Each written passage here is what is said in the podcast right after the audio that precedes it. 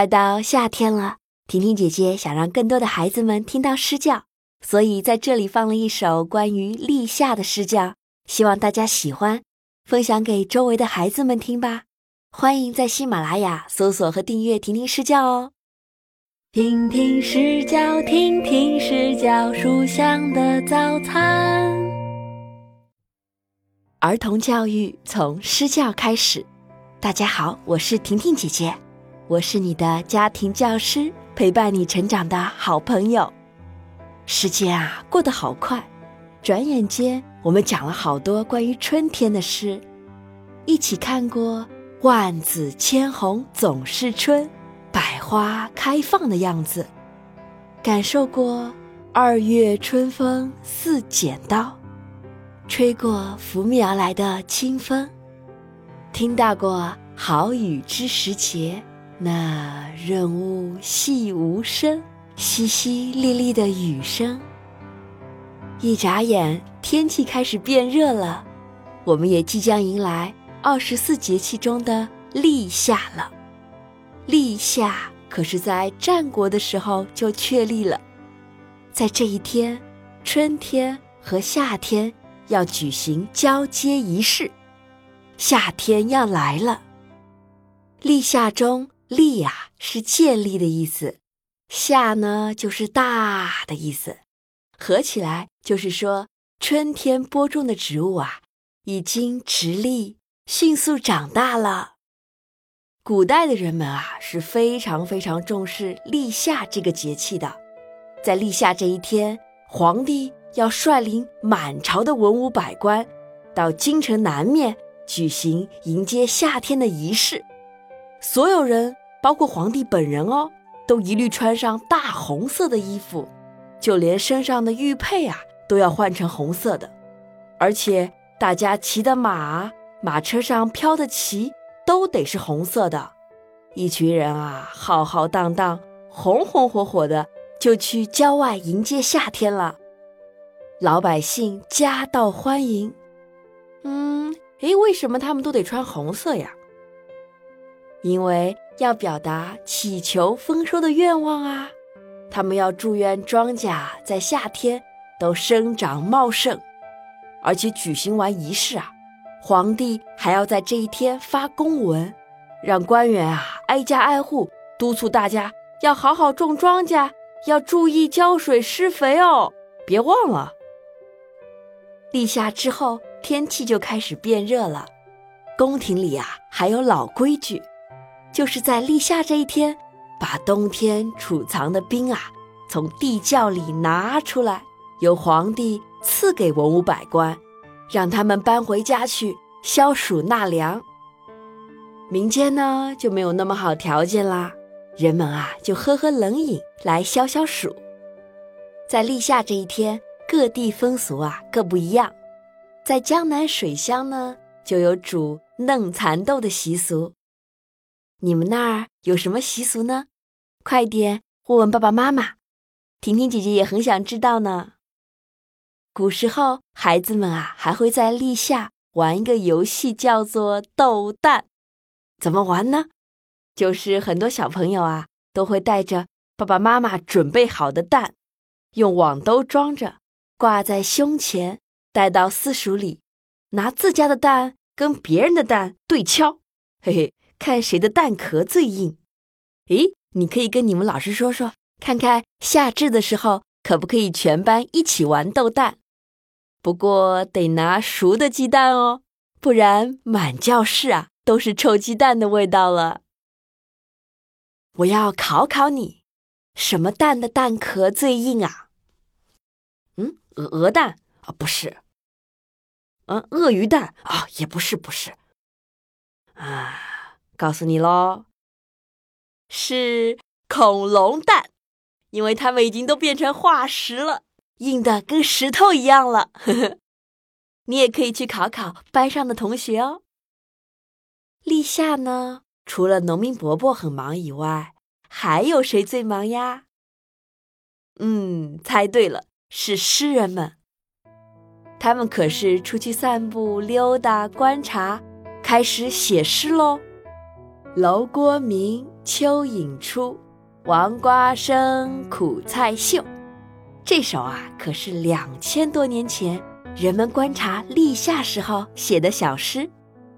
青蛙在池塘里呱呱的叫，蚯蚓呢在泥土里翻过来翻过去松土，瓜果呢开始结出小果子，田间的野菜也开始破土而出，天天疯长了，就像我们的个子一样。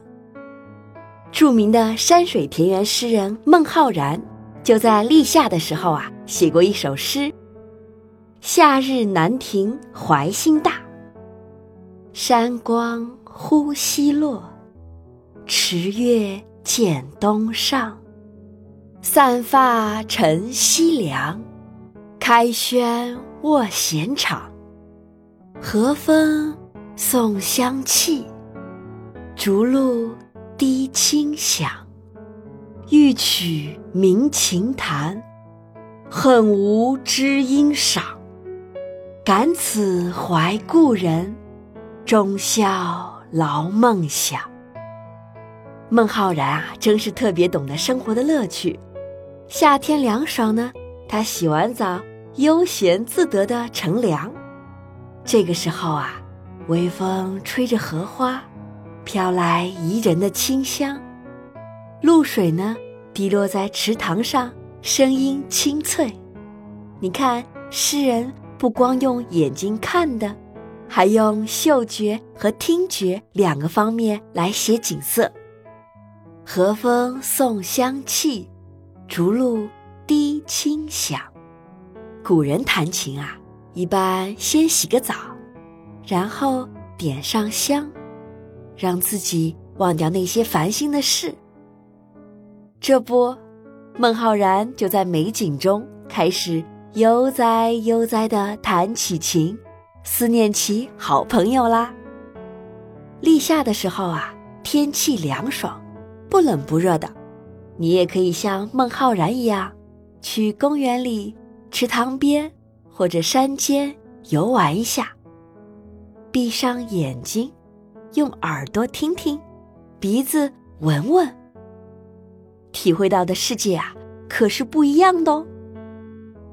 一定要特别去感受一下，夏天的风景和春天的风景有什么不同呢？最简单的，夏天的植物满眼看过去一片都是深绿色，而春天的枝头呢，到处都是浅绿啊、淡黄的颜色。还有很多很多不同，等着你去发现哦。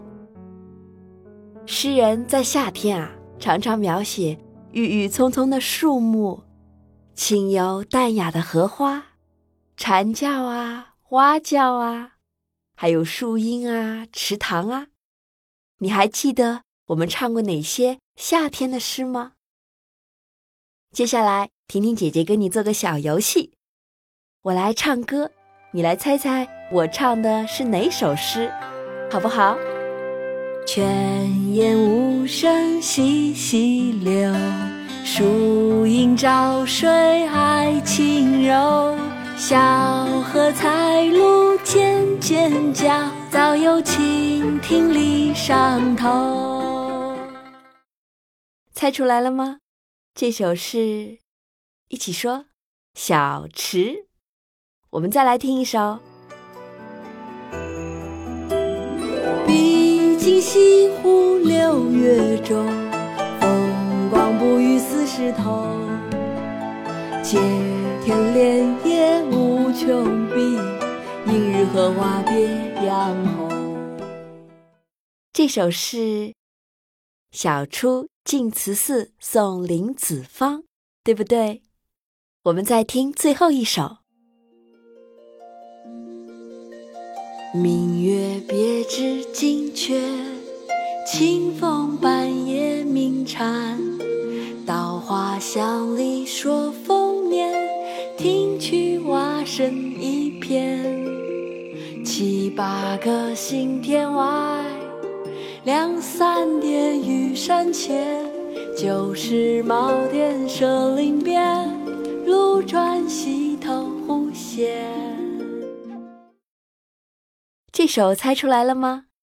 一起说：西江月。除了立夏前后变化非常明显以外，我们身边的一切其实无时无刻都在变化，就像你在不断长高、变强壮，对不对？让我们睁大眼睛，看看周围环境都有哪些不同和变化呢？留言告诉婷婷姐姐，我会在节目里分享给更多的小朋友知道。